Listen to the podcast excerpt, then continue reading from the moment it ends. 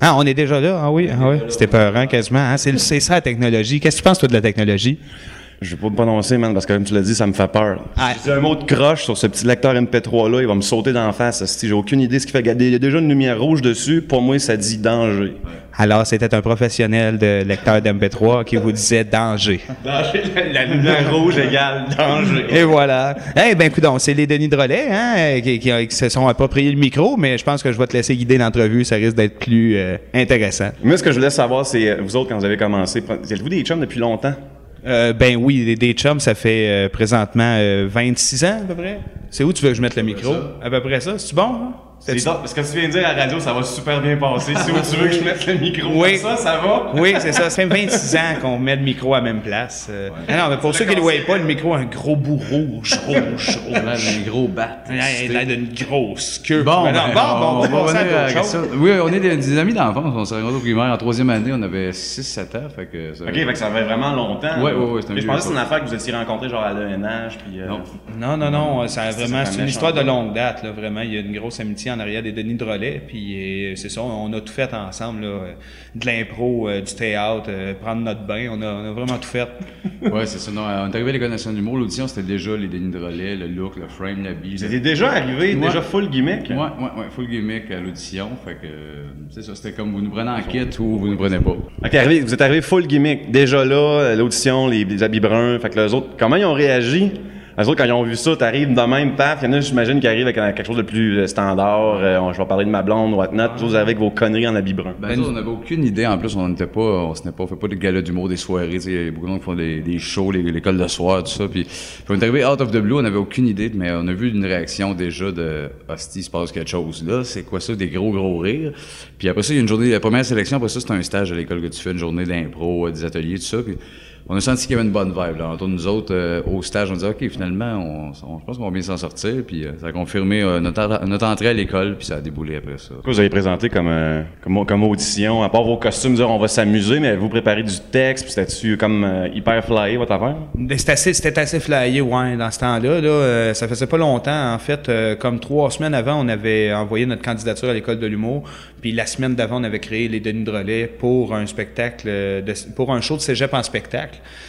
On avait été invité pour faire la délibération des juges. Puis il y avait du monde qui nous avait vu en impro à Lionel Groux, puis qui disait ça, ça serait le fun. Nous autres, on aurait besoin de quelqu'un pour animer pendant que les juges vont délibérer. Fait que on avait pogné des vieux costumes euh, bruns qu'on avait dans nos affaires de théâtre. Puis euh, on avait déjà des, des tunes, par exemple. Ça faisait longtemps que les chansons, ça, on tripait bien gros. Fait que ce qu'il y avait de plus clair dans ce qu'on faisait à ce moment-là, c'était nos chansons. Le reste, souvent, c'était un titre avec un peu d'impro, du langage exploréen pendant 10 minutes. On était fan de Claude Gauvreau.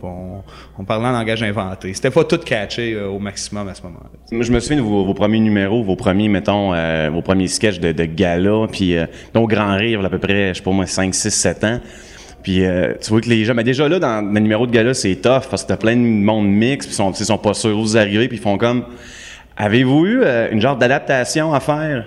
En Genre au départ, parce que moi je trouve que votre produit c'est euh, c'est comme modifié depuis les années là, comme le, le- la- mais je trouve que l'effet absurde, vous avez comme trouvé la balance entre effet comique puis on pousse l'affaire au maximum pour que les, les gens le, le cerveau explose. Oui, ben je pense que oui, le mix s'est fait euh, de notre côté comme de leur. Je pense qu'il y a un apprivoisement de la bébête qui ont fait OK, finalement, je pense que ça a rassuré beaucoup de monde de faire il y a deux gars en arrière de ça. Je pense qu'au début, nous autres, on voulait jouer l'effet de personnage.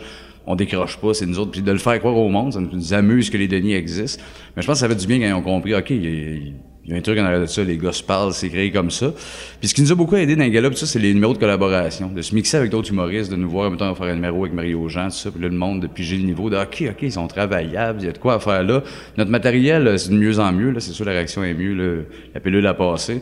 Mais il y a toujours un effet, même à cette heure, des fois, il y a une grosse clap, on rentre, genre, sont là, sont là. Des fois, les premiers gags, sont, ah oui, c'est vrai, ils sont pas poignables, eux autres, Chris.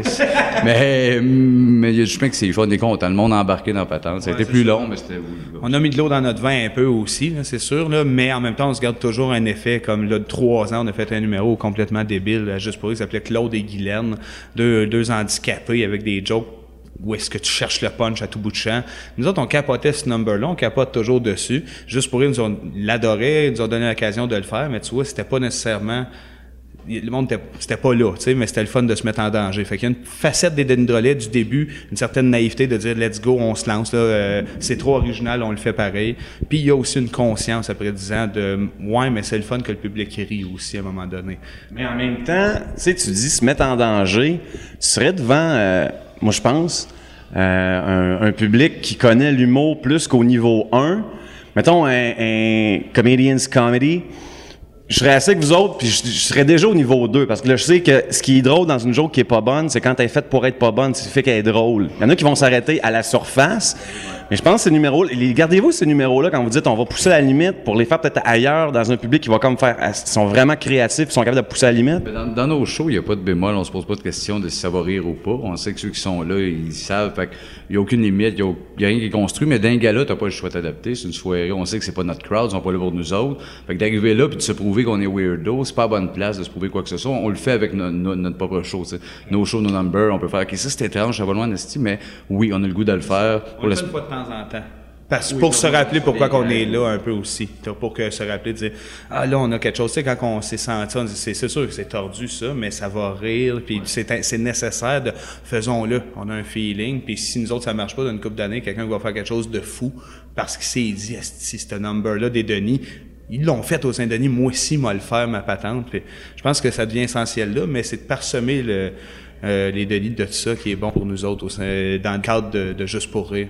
C'est de, de, le teinter de ça, euh, tout en gardant une trame puis un recul par rapport au fait que c'est ça. C'est pas notre crowd, on n'est pas dans notre party, puis ça, c'est important. On partage le même spectrum du style d'humour. J'ai euh, j'ai fait l'humour à Radio Énergie à Québec pendant deux ans. J'avais mon show qui s'appelait Terrain de de Pascal, puis je faisais des capsules. Puis c'était comme mon but artistique, à partir d'une feuille blanche, d'arriver avec fuck all, puis de créer le monde, puis créer une capsule humoristique.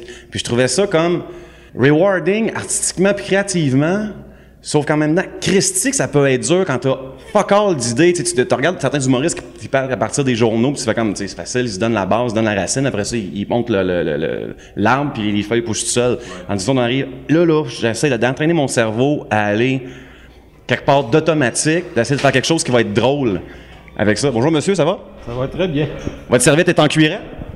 Ben, On vous le souhaite. Donc, c'est ça, trouver ça plus, euh, plus difficile de créer. En fait, je trouve que l'absurde a comme une dichotomie.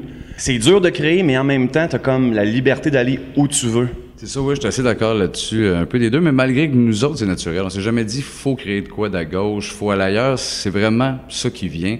Moi, de partir d'un journal avec une base déjà, je trouve ça 40 fois plus dur. C'est, ah ouais? Ouais, tu vois, moi, pour moi, c'est, les gags me viendront pas, les formules automatiques sont là. Ça, moi, implique quelque chose, ça, tu partes à partir de quelque chose, ouais, ça marche pas? Ça marche pas, c'est pas ça qui m'inspire, puis j'ai pas envie de créer des gags dans des patterns, fait que ça vient naturellement de déconstruire un pattern, de créer, euh, de partir de rien. On a toujours parti de là, fait que c'est un, un naturel un peu plus pour nous autres, mais, puis les, sujets sont inépuisables, on peut être inspiré par euh, une prise électrique plus que par euh, un phénomène d'actualité qui, bouge. Les gaz de schiste, ça nous allume moins que les feuilles de Cayano, hein, à long terme pour créer un numéro, fait fait que oui, c'est inépuisable, mais là, c'est de se ressourcer dans les patterns, dans l'enrobage, de pas faire, souvent dans le, dans le contenant, faut aller ailleurs, parce que c'est toujours un sujet weirdo, à traiter n'importe comment, ça devient un peu complexe. Fait que c'est trouver des formes puis des kicks un peu plus accrocheurs. Ouais, je pense aussi que ce qui est arrivé au fil du temps, c'est que euh, les, les, même euh, ce que moi je pense c'est intéressant de persemer les données de ça puis qu'il y ait le côté weirdo, mais je pense que de ce côté-là, on en a fait beaucoup. Puis qu'en cours de route, on s'est aperçu que même si on faisait du weirdo, si notre contenu euh, était complètement capoté, mais que le contenant restait figé dans le temps, puis qu'on était juste le gros qui chicane avec une barbe puis l'autre qui dit ouais. Euh, ça, ça, ça durerait pas longtemps. Fait que l'humour, il se passe quelque chose de ce temps-là où ce que l'humour est centré pas mal plus sur la dynamique des personnages, ce qu'on va comprendre un peu plus leur psychologie. À ce titre-là, on tombe moins justement dans la feuille de Cayano. On parsème l'univers de ça parce qu'il y en a des crises de bonnes, c'est plus surprenant, mais en vieillissant, on, oriente l'univers des Denis, euh, on oriente l'humour autour de l'univers des Denis, dans leur tête, leur vie, comment ils sont entre eux autres, une dynamique plus profonde que juste rester en surface. Ça, je pense que ça a changé. Puis ça a donné des clés au monde. C'est peut-être ça qui fait que ça a l'air d'avoir élargi un peu. Je pense que la patente est restée tout aussi fuckée, mais ce les gens connaissent de mieux en mieux un personnage, puis ils peuvent s'attacher et comprendre que c'est des hosties débiles qui viennent. Il y a comme quelque chose de plus clair. Je pense que ça part du fait qu'on a développé la psychologie des personnages un peu plus. Y a-t-il un événement ou une circonstance X qui a fait au début, vous avez fait comme, OK, là, faudrait qu'on mette de l'eau dans notre vin parce qu'on pensait, tu sais, ça n'a pas l'air à réagir. Puis quand vous avez remarqué ça, avez-vous pris ça comme une défaite artistique ou comme c'est peut-être pas le, c'est le public qui est, pas capable? Tu sais parce que dans le fond le, vase communicant est des deux bords tu peux dire la joke elle peut être super bonne elle peut être pas comprise. Comme tu peux dire la joke elle est très mauvaise puis elle sera pas comprise. Fait que vous l'avez pris comment la nouvelle genre? Souvent bien mal pris les premières années. Moi je sortais des fois de des galas tu dis tu viens de Québec justement.